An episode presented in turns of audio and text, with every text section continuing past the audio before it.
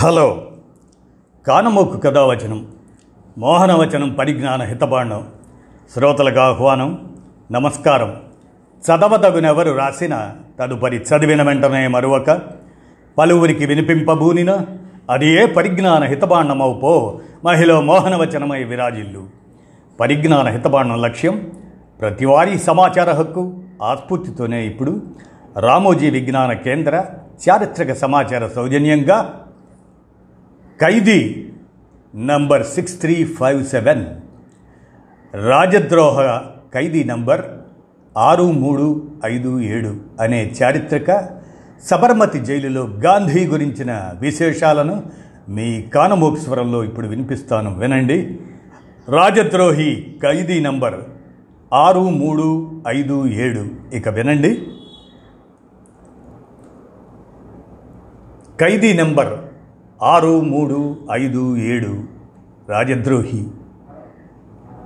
చారిత్రక సబర్మతి జైలులో గాంధీ గురించిన విశేషాలు, ఇక వినండి. జైలు తాళం తీసేశారు, రాజద్రోహ నేరం మోపారు, అరెస్టు చేసి జైలుకు తీసుకొచ్చారు. కానీ నిరంతరం ప్రజలతో మమేకమయ్యే ఆయన్ను చూశాక ఏమనిపించిందో ఏమో, ఖైదు చేసిన గదికి తాళం తీసేశారు, జైలు ఆవరణలో స్వేచ్ఛగా తిరగనిచ్చారు, ఎవరితోనైనా కలవనిచ్చారు, మాట్లాడనిచ్చారు. సరిగ్గా వందేళ్ల కిందట మార్చ్ పదిన భారత్లో గాంధీజీ ఎదుర్కొన్న తొలి జైలు అనుభవం అది.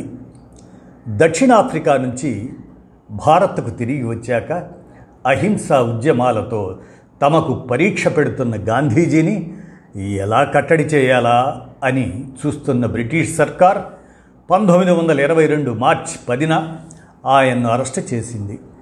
ఢిల్లీలో కాంగ్రెస్ కమిటీ సమావేశంలో పాల్గొని అహ్మదాబాద్కు రాగానే బ్రిటిష్ ప్రభుత్వానికి వ్యతిరేకంగా ప్రజల్ని రెచ్చగొడుతున్నారనే ఆరోపణలపై గాంధీని అదుపులోకి తీసుకున్నారు. యంగ్ ఇండియా పత్రికలో రాసిన మూడు వ్యాసాలను ఆధారంగా చూపుతూ రాజద్రోహ నేరం మోపారు. అరెస్టు చేసి అహ్మదాబాదులోని సబర్మతి జైలుకు తరలించారు. ఆయనతో పాటు young India printer Shankarlal Banker ఆయన్ను కూడా జైల్లో పెట్టారు.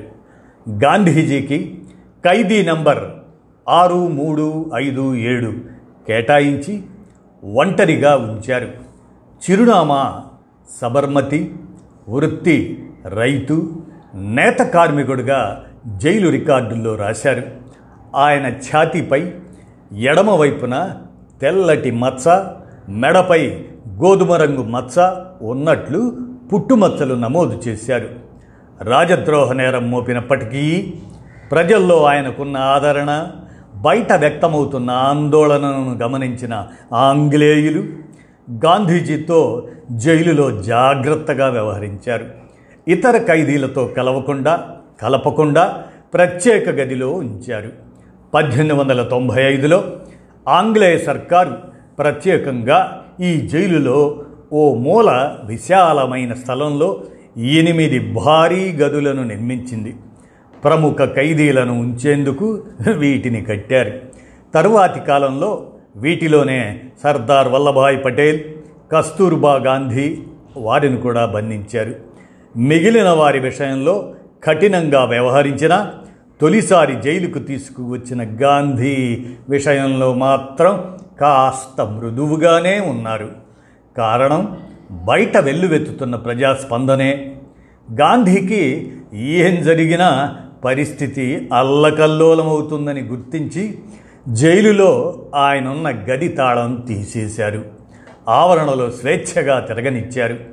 కోరుకున్నప్పుడు సందర్శకులను అనుమతించారు.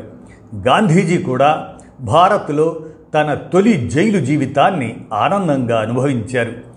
మౌలానా అబ్దుల్ బారి తన స్నేహితుడు సిఎఫ్ యాండ్రూస్కు మార్చి పదమూడున రాసిన లేఖల్లో సబర్మతి జైలును స్వేచ్ఛాగృహంలా ఆస్వాదిస్తున్నా ఎట్టకేలకు మౌనంగా ప్రశాంతంగా ఉండే అవకాశం చిక్కింది, జైల్లో ఉన్నట్లు లేదు, ఇంట్లో ఉన్నట్లే ఉంది. ఇక్కడ సందర్శకులు రావడం ఆగిపోతే మరింత మానసిక ప్రశాంతత చేకూరుతుంది.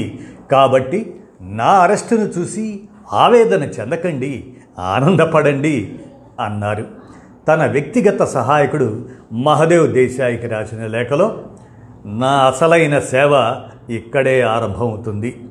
జైలు నిబంధనలను కఠినంగా పాటించడం ద్వారా ఇష్టాయిష్టాలపై నియంత్రణ సాధిస్తా అలా రోజు పొందే పూర్ణత్వ ప్రభావం బయటికి వచ్చాక కూడా ఉంటుంది అన్నారు.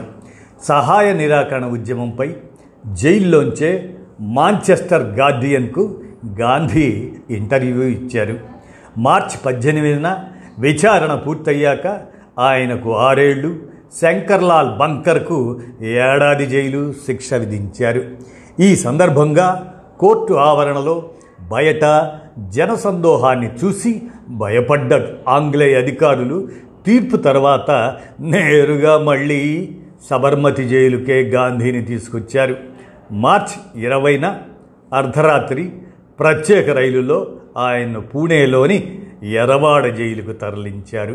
ఇదండి రాజద్రోహ ఖైదీ నంబర్ ఆరు మూడు ఐదు ఏడు అనే చారిత్రక సబర్మతి జైలులో గాంధీ గురించిన విశేషాలను మీ కానమోకు కథ వచ్చిన శ్రోతలకు మీ కానమోకు స్వరంలో వినిపించాను. విన్నారుగా, ధన్యవాదాలు.